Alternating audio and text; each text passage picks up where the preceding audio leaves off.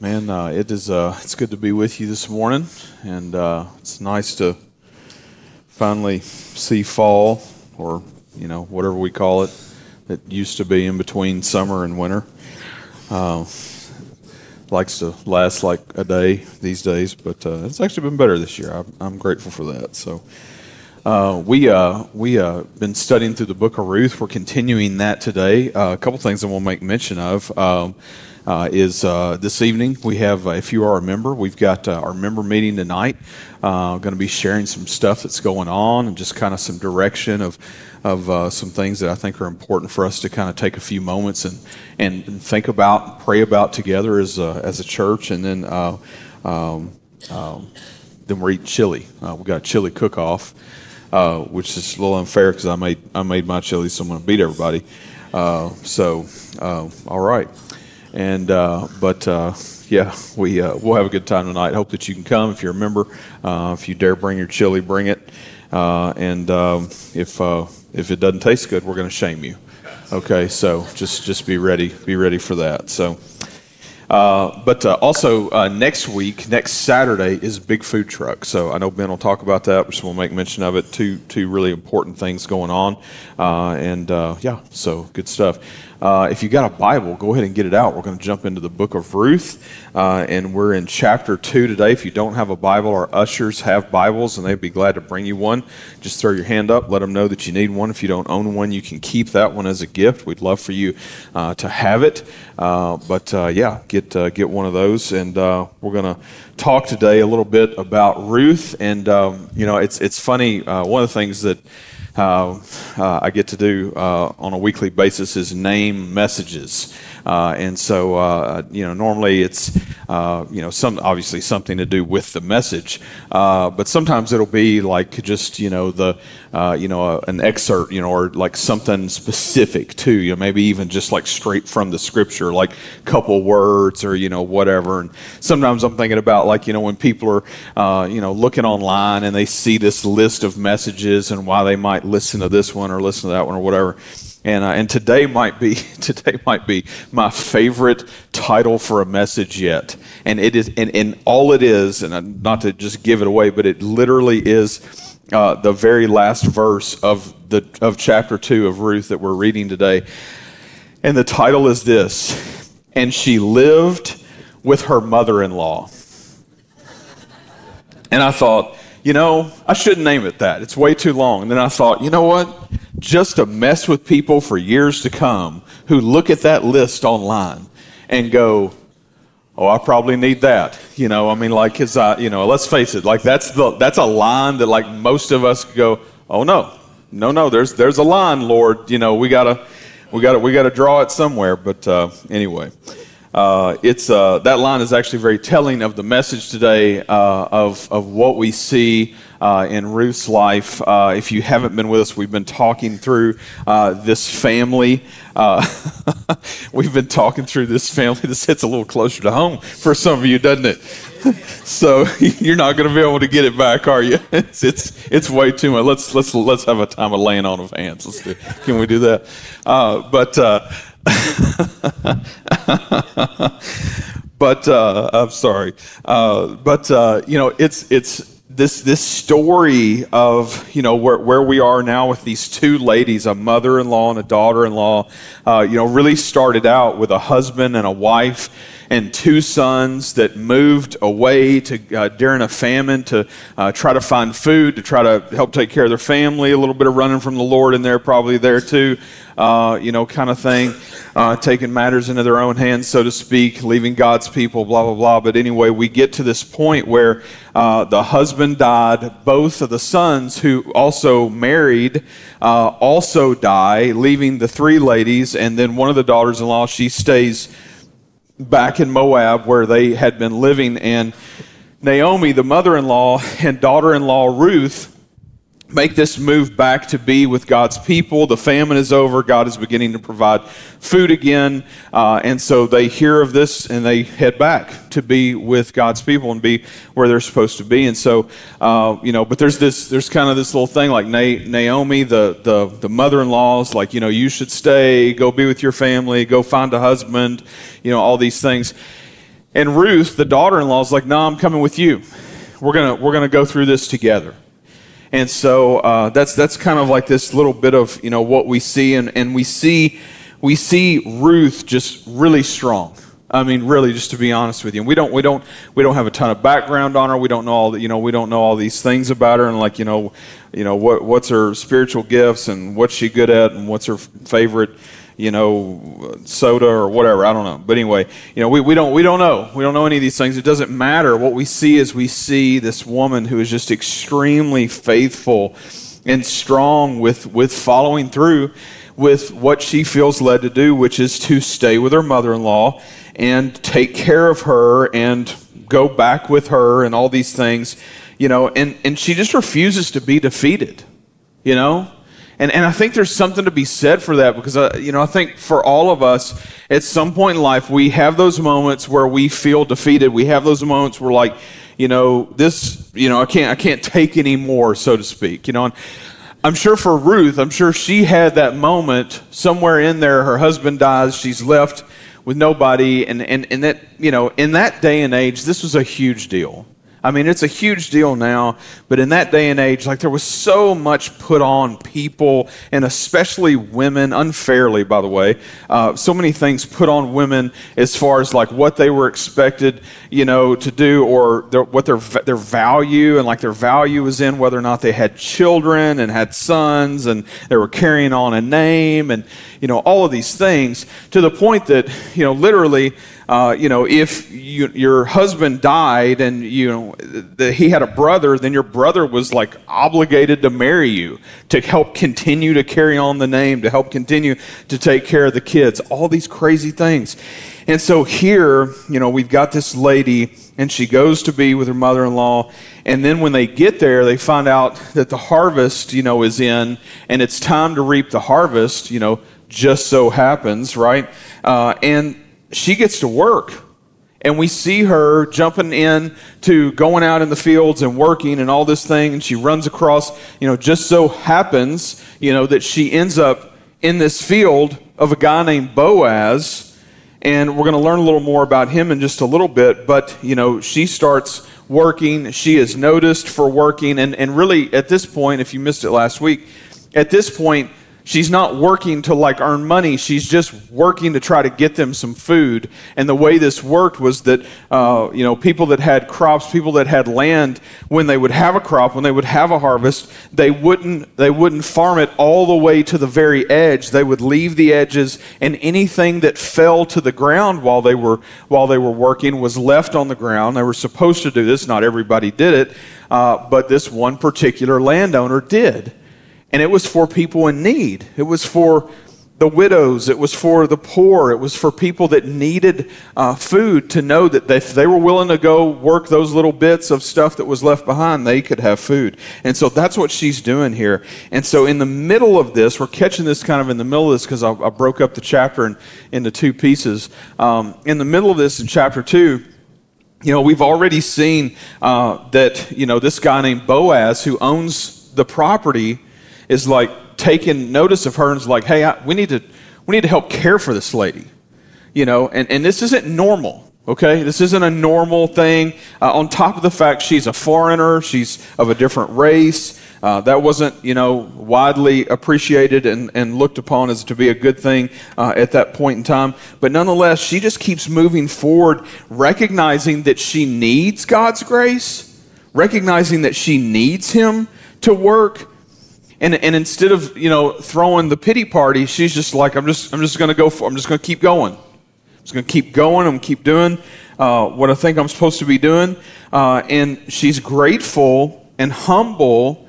And, and God just uses her in the midst of this situation and uses Boaz in the midst of this situation uh, to where we're picking up today in Ruth chapter 2, verse 14. Now, I want to read, read a little bit of this. Let's read this together. And it says this Ruth 2, verse 14. And at mealtime, Boaz said to her, Come here and eat some bread and dip your morsel in the wine. So she sat beside the reapers, his workers, and he passed to her roasted grain. this is like, you know, we brought some cooked stuff with us today. It's not straight out of the field, right? And she ate until she was satisfied and she had some left over. When she rose again, Boaz instructed his men, saying, Let her glean even among the sheaves, and do not reproach her. And also pull out some from the bundles for her, and leave it for her to glean, and do not rebuke her. Okay, we're going to stop right there. We're, what we're seeing here is a picture of Boaz that's just really amazing to be honest with you. I mean, he, he's going, to, to say he's going above and beyond, it really isn't even a very good description. I mean, like, he, he's going somewhere way above and beyond. Uh, and, and this whole, I mean, not only that, he's taking time to eat. He, first of all, he's taking time to eat with his workers. So I think that that's worth noting because that probably wasn't a normal thing. Uh, where you know the guy that you know owns the whole thing and is the boss man, you know, is taking time to have lunch in the middle of the day uh, with all of his folks that are working. This this is not this is not typical. And so he has he's he's eating with them, but then he invites her to come over. Now, if you remember we just passed up uh, earlier in the chapter the whole bit about you know him uh, boaz telling ruth you know hey there's water over here that's already been drawn. You don't have to go draw your own water. Uh, you can just you know take the water that's already been drawn uh, by my men or whoever, you know, and, and even that was a huge deal because again, uh, you know, going historically, you know, all the crazy stuff that uh, people did back then, uh, you know, you weren't, you know, the, the ladies were supposed to draw the water for the men, and, you know, no woman was supposed to be getting water that was drawn by a man, but especially a foreigner, especially somebody of a different race. I mean, just all kinds of crazy, messed up stuff, uh, you know, is what's going on. And, and, and Boaz just completely mowing through every bit of that. He's just like, don't care. I want to help take care of this lady.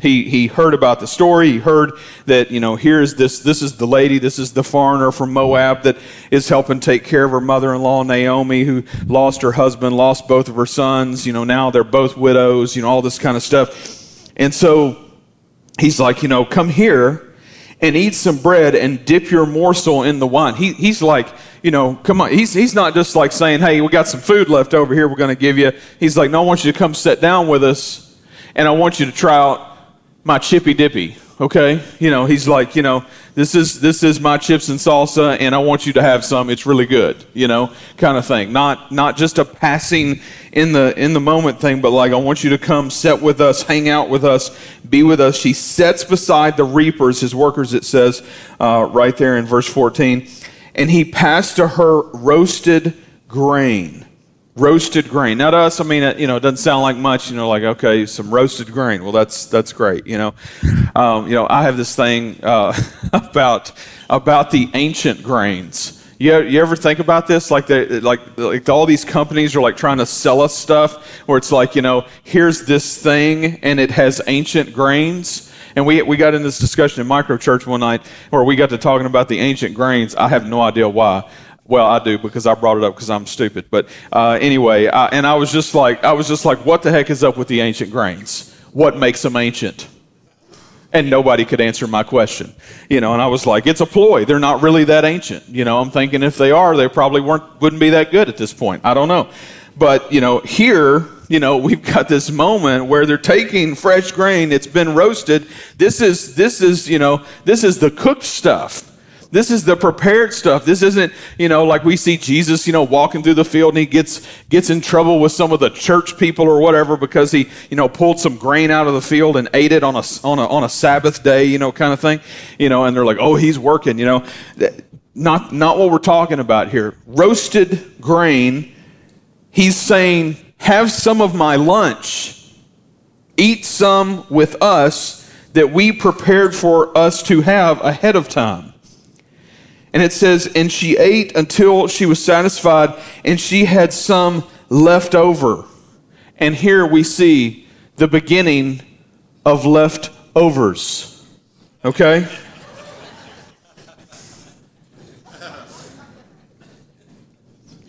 Hot chicken at 350 degrees for 20 minutes is perfect in the oven, okay? Just letting you know. Leftover. You're welcome. And it says, and, and literally, this is this really is like, I mean, it's a cool moment. Like he's he's saying, you know, we got plenty. Take some, take some with you. Take some with you.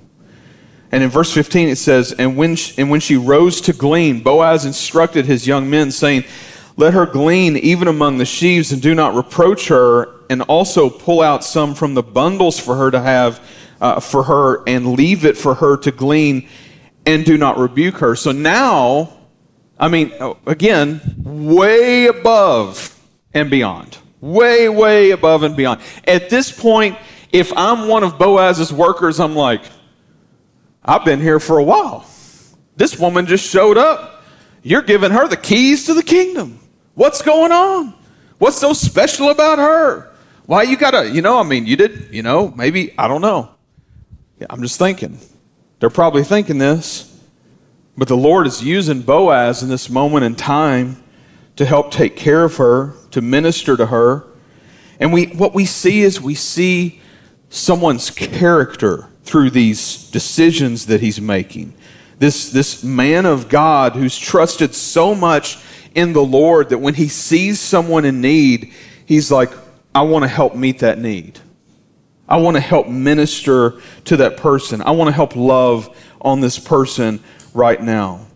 He's filling the role of a provider, of a protector. We see him literally in the passage before this saying to his guys, You guys don't, don't touch her. Don't get near her. Don't mess with her. You help protect her. He's like, you stay, you know, with, with my with my ladies, with my guys.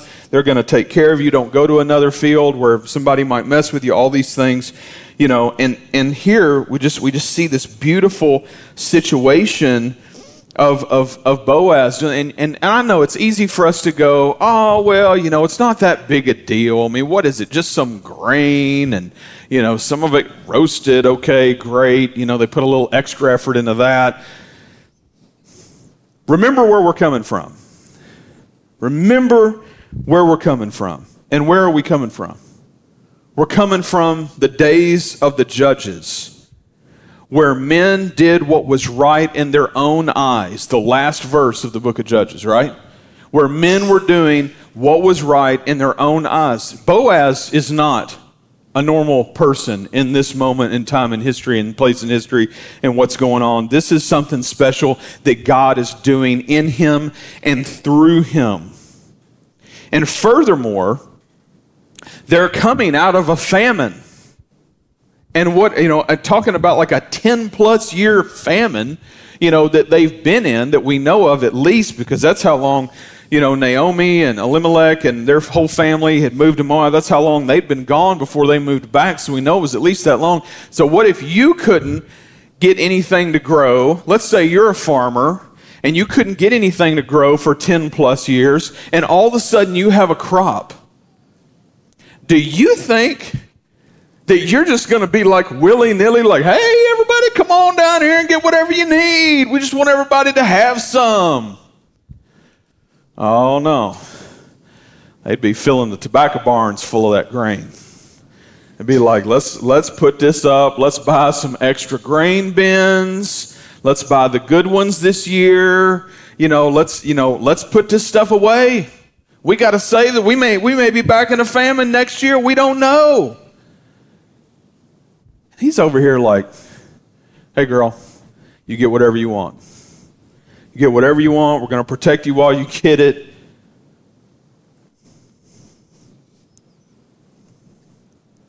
The temptation to have wanted to hoard crops in that moment had to have been huge. And instead, we see Boaz here doing the work of ministry that we are called to as believers, doing the work of caring for the widow, the orphan, the stranger. And he uses his influence to help others who don't have any influence. What kind of influence has God given you? That's just a question worth asking every once in a while. And you may say, well, you know, I'm not really a, a leader per se of anything, or I'm not you know, I don't really know, you know, I, before you jump the ship and say, you know, I don't, you know, I don't really have any influence. I, I would, I would beg to differ. That more than likely in your life, you have influence in the lives of other people in, in probably many ways. And God has given you that influence as a gift that you might use it for His kingdom. Now, you may think that you got it for other reasons, and maybe and maybe there's some truth to some of that, but at the end of the day, the purpose of our lives is that we glorify God with, with everything that we have, with all of our life. We, as influencers, should be using our influence to push people towards Jesus and minister to people in need, just as we see Boaz doing for Ruth here. Verse 17, it goes on, it says, So she gleaned in the field until evening. Then she beat out what she had gleaned, and it was an ephah of barley. And this is, you know, basically like a bushel, you know, it's, like a, a Hebrew uh, measurement. And it says, verse 18, and she took it up and went into the city. Her mother in law saw what she had gleaned she also brought out and gave her what food she had left over after being satisfied. So now she's brought home the leftovers, right? This is an important part of the leftovers. I don't know about your family, but our family has a distinct problem with when we finish a meal somewhere and we get the leftovers, that oftentimes we leave the leftovers. You done this? Yeah. Not Ruth. Not after not, not after 10 year famine. She's like, nope, taking these leftovers with me. She takes them home. She gives them to Naomi. And verse 19, and her mother in law said to her, Where did you glean today? And where have you worked? Blessed be the man who took notice of you. She doesn't even let her answer her questions. Like she just, she's like, boom, boom, boom, boom, question, question, question, question. She just sees like, here comes Ruth, and she got food, right? And then, and then uh, she said, and it says, so she told her mother-in-law with whom she had worked, and said, the man's name with whom I work today is Boaz.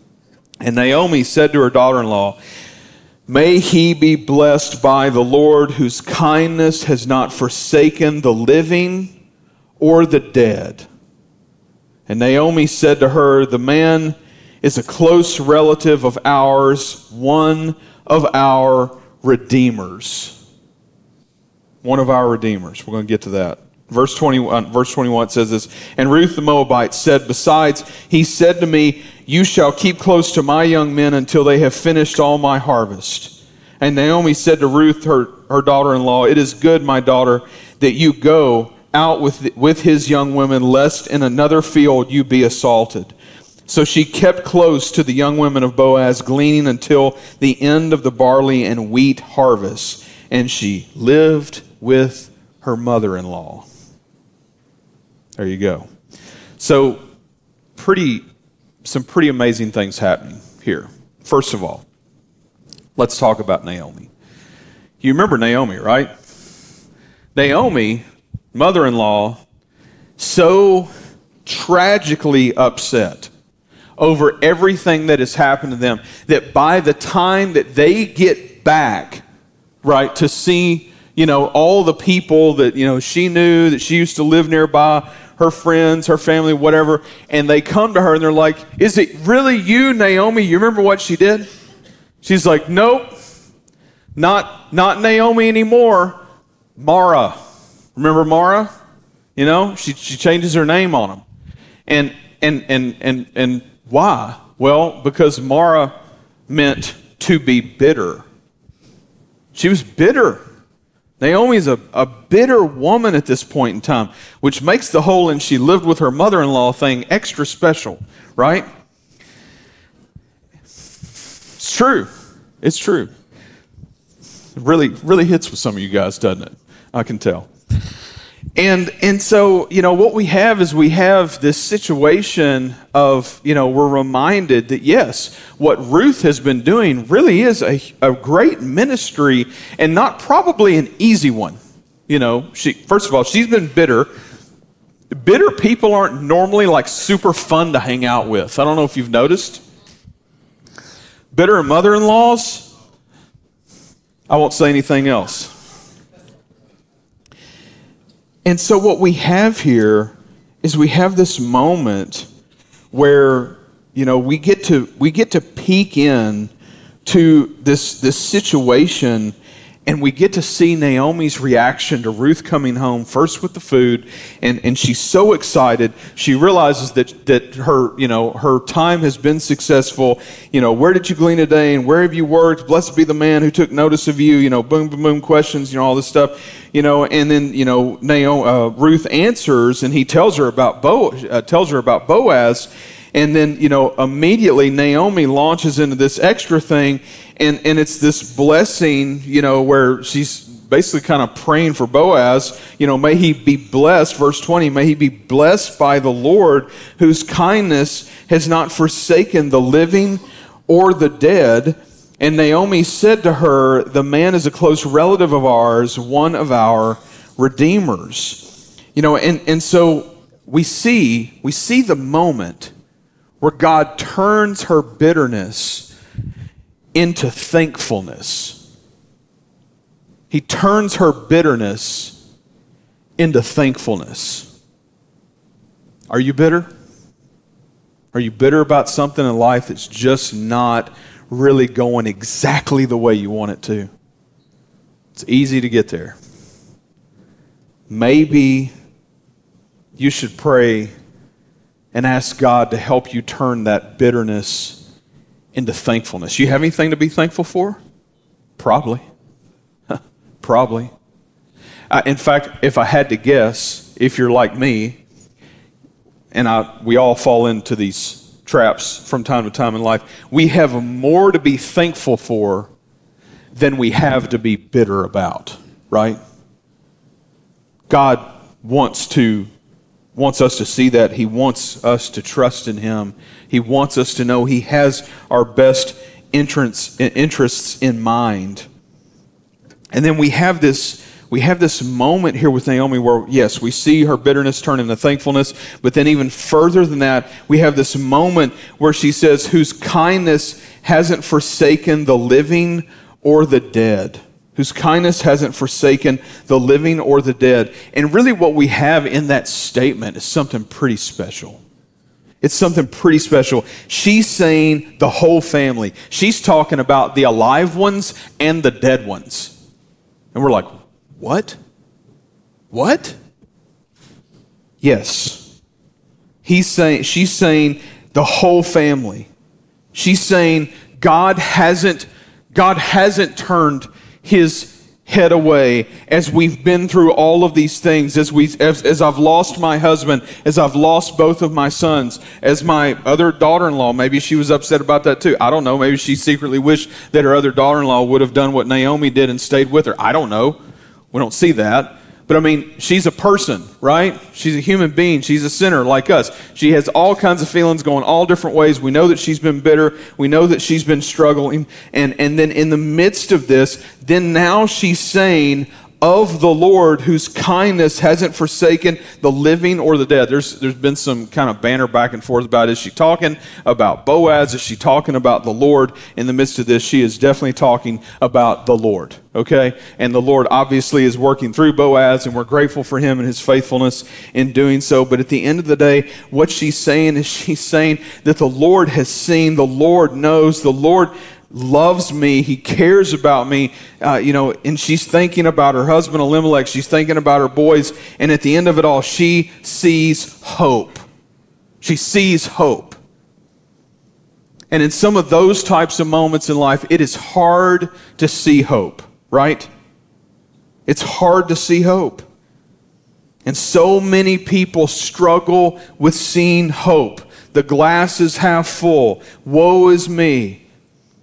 And, I, and, and I, I, I get to see it as a friend, as, an, as a pastor, as a dad, as, you know, whatever. You know, uh, all, all in all walks of life, people struggle to see hope. I, in my life, at times have struggled to see hope. We have all struggled at some point to see hope. And, and here, we're seeing God wanting us to trust Him.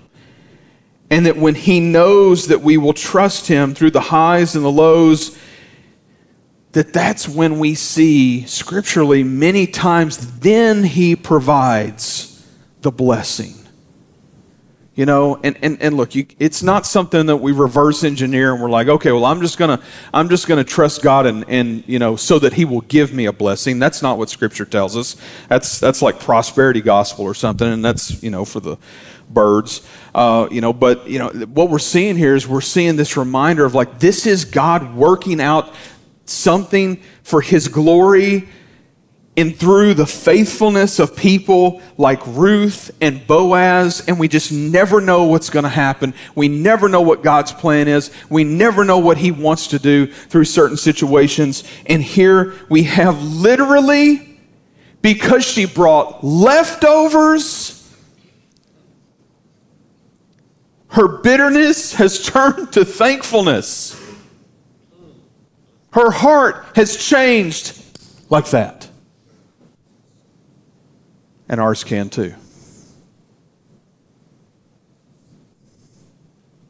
He's reminding them that He's the one that provides. And it ain't all doom and gloom. And folks, I just I encourage you to leave room in your heart, leave room for God to move. We're, we're guilty, especially us as dudes we're real guilty as guys to like, we just want to fix it. Let's just, we got to, what can we do to, to just fix it right now, right? We just want to fix it. And the truth is, is sometimes God doesn't want us to be able to fix it. He wants us to go through it so that we trust in Him who can fix it. And in, and in those moments where, where there is that space where we just faithfully keep pushing forward, like what we see Ruth doing here, that we know that somewhere along the way, maybe God will fix it. We don't know. Maybe He won't. But either way, we know that He's got a plan and it's and it's what's best for us. He created us, he loves us, he cares for us. And if we're fixing everything, we don't need him. He's God. Let's let Him fix some of this stuff.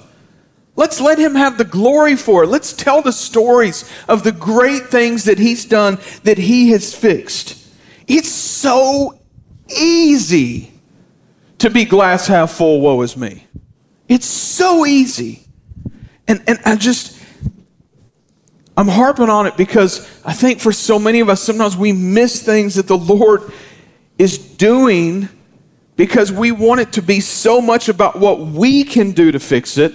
And the truth is is that he wants to move, he wants the glory, he wants to do something great.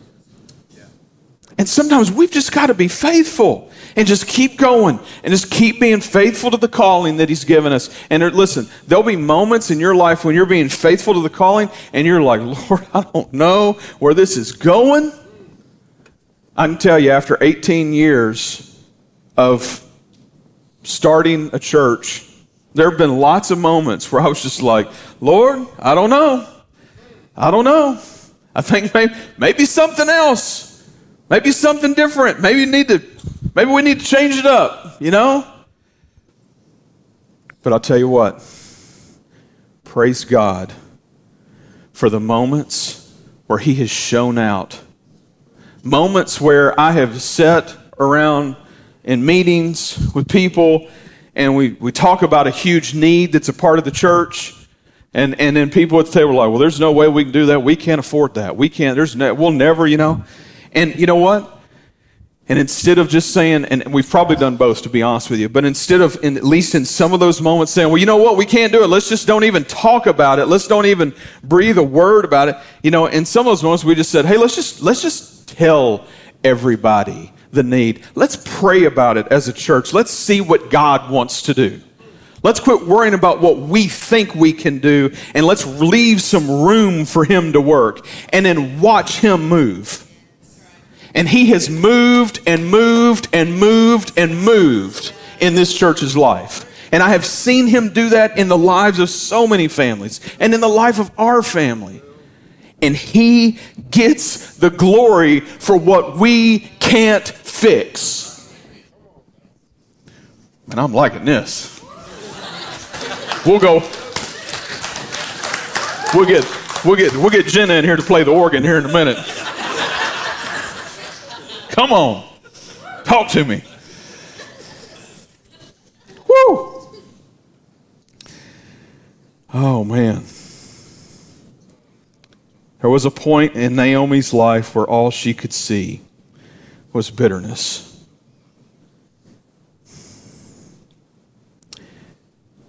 In Ruth and in her life, all she could see was, I got to be faithful.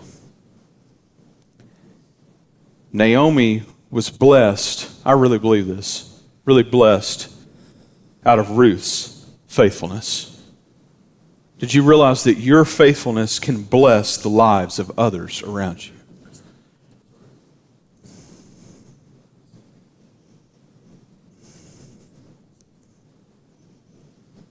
You know that he's never left you, right? I'm sure Naomi felt that way. I'm going to guess. I think that's probably a fair guess. I'm going to guess that's probably some of the bitterness that was in her heart, literally to the point I'm going to change my name to bitterness. You know, she's like, Well, he left me. Well, I don't, you know, lost my husband, lost my sons, my family's gone, namesake won't go on, blah, blah, blah, blah, blah. And I'm sure she felt like that the Lord left her. And to that I say again, you know, He never, never has left you. Never. And that's a massive statement for our lives today.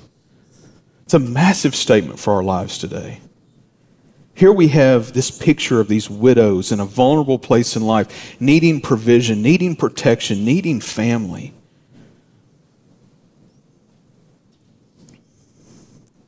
And I'm sure that in Naomi's back of her mind, she's thinking, you know, a husband and a child for Ruth would sure change things.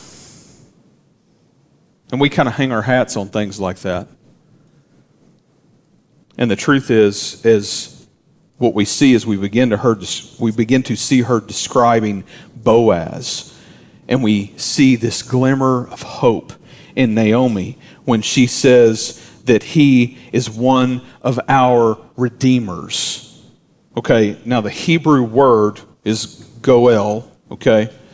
Uh, and I'm probably mispronouncing that. I was I flunked Hebrew, by the way. Thank God for study Bibles and commentary and all this other stuff. The people that are good for it. Praise the Lord for those folks. I lean heavily on them. The word goel that we see here in the passage as one of our redeemers is really the word translated kin's redeemer. It's a type of redeemer, okay? Uh, you know, and so this kin's redeemer is like a close relative who is able to come to the aid of a family member, and Boaz falls into this. He's a relative, he's a distant relative relative. He's not a brother. He's not an uncle. So he's not like, you know, an auto, he's not supposed to automatically marry Ruth because of the type of relative he is. Unlike if he was a brother, he would be supposed to automatically marry Ruth, uh, help take care of her, keep the namesake going, all those things. Um, but, um, you know, Boaz, so, so Boaz isn't like required to do this but he falls into that he could be one of those people. So when so when Naomi is saying, you know, oh, he's he's one of our relatives, he's one of our redeemers, we're seeing hope in the words that she is saying. She knows what she's meaning here.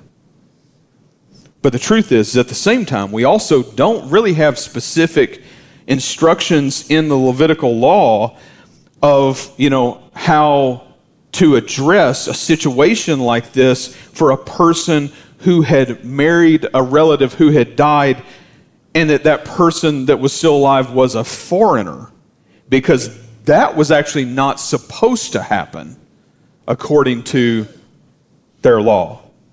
And so the situation's a little messy for Ruth. But even despite that, Naomi shows hope. She shows hope.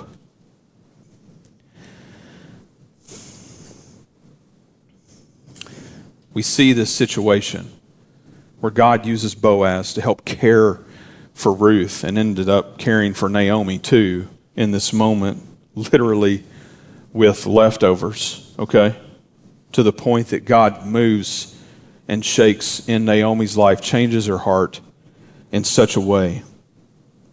And, and it reminds me of a passage of Scripture. You remember Jesus feeding the 5,000?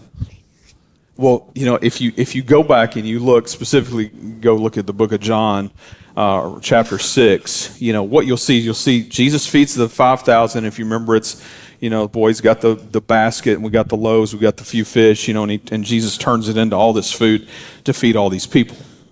And, uh, I don't know when the last time was you were a part of getting to do something like giving tons of food away, like what we will be doing on Saturday. But people are usually pretty excited about that, you know.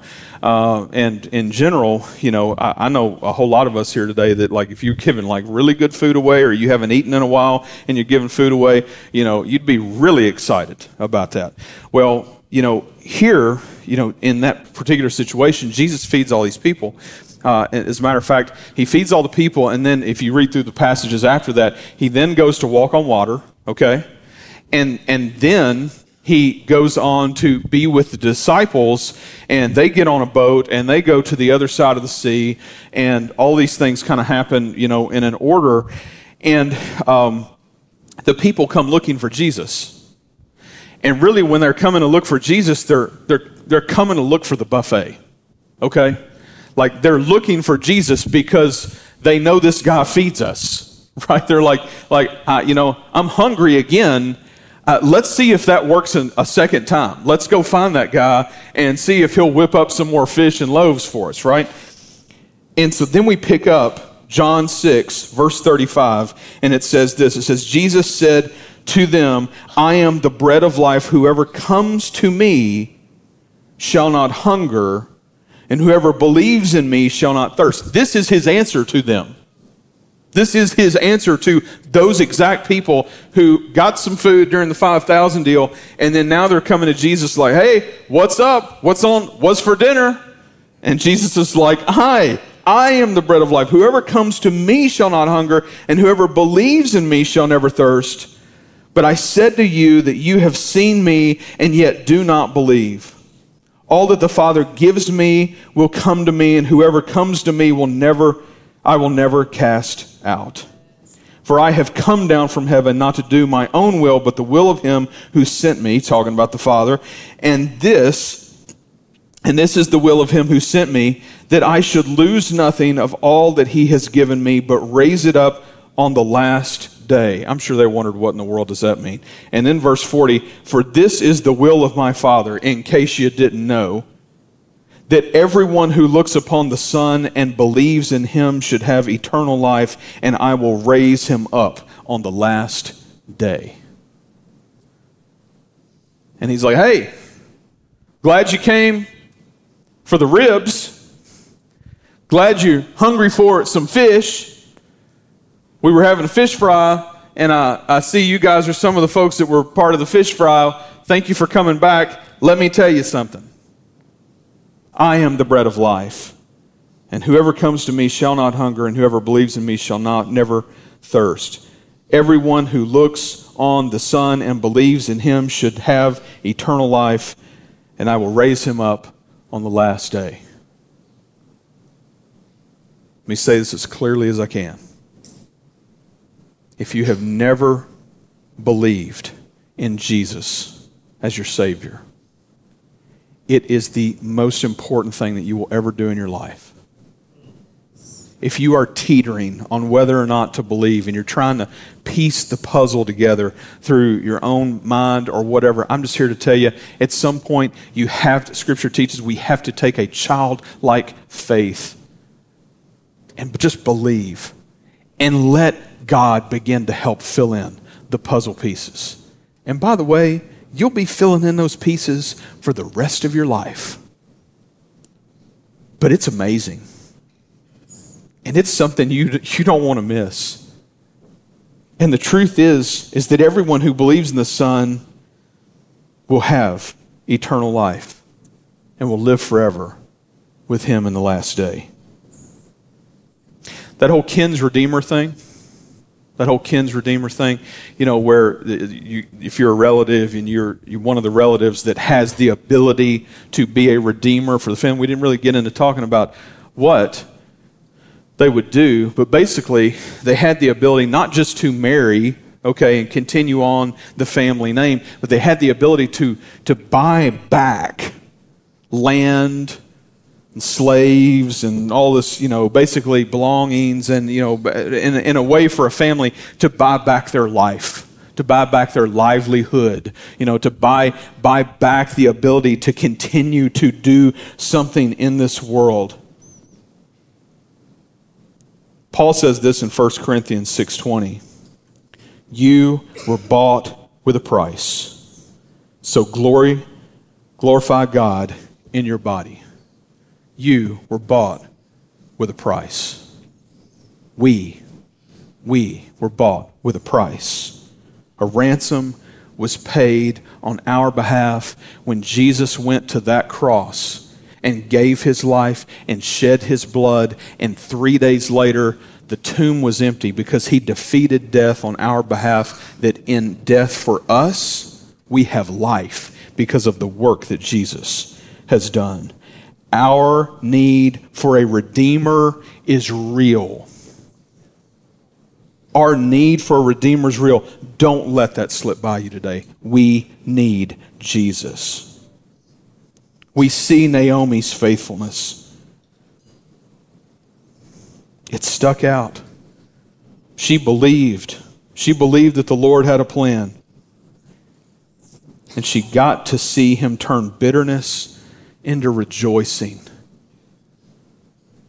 All because she lived with her mother in law. Let's pray.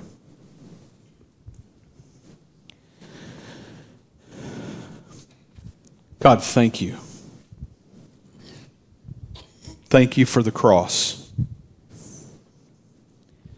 Thank you, Lord, that we have a Redeemer who is greater than a man greater than someone that can just help us, but Lord, saves us. God, thank you for sending your Son to die on the cross. Thank you for an empty tomb. God, in the moments ahead in our service today, I know that we will focus on that. God, I pray, Lord, that as we do, Lord, I pray that you would just continue to remind us, speak to our hearts, Lord, show us how good you really are, God. I pray that you would be glorified in us in every way possible. Lord, I pray for anyone right now that has never trusted in you to be their Savior. God, I pray that today that they would believe. God, I pray, Lord, that you would impress it upon their heart, Lord, to speak to someone today before they leave. God, thank you for this work. Thank you for the reminder today that you never leave us, that you have a plan, that you will provide.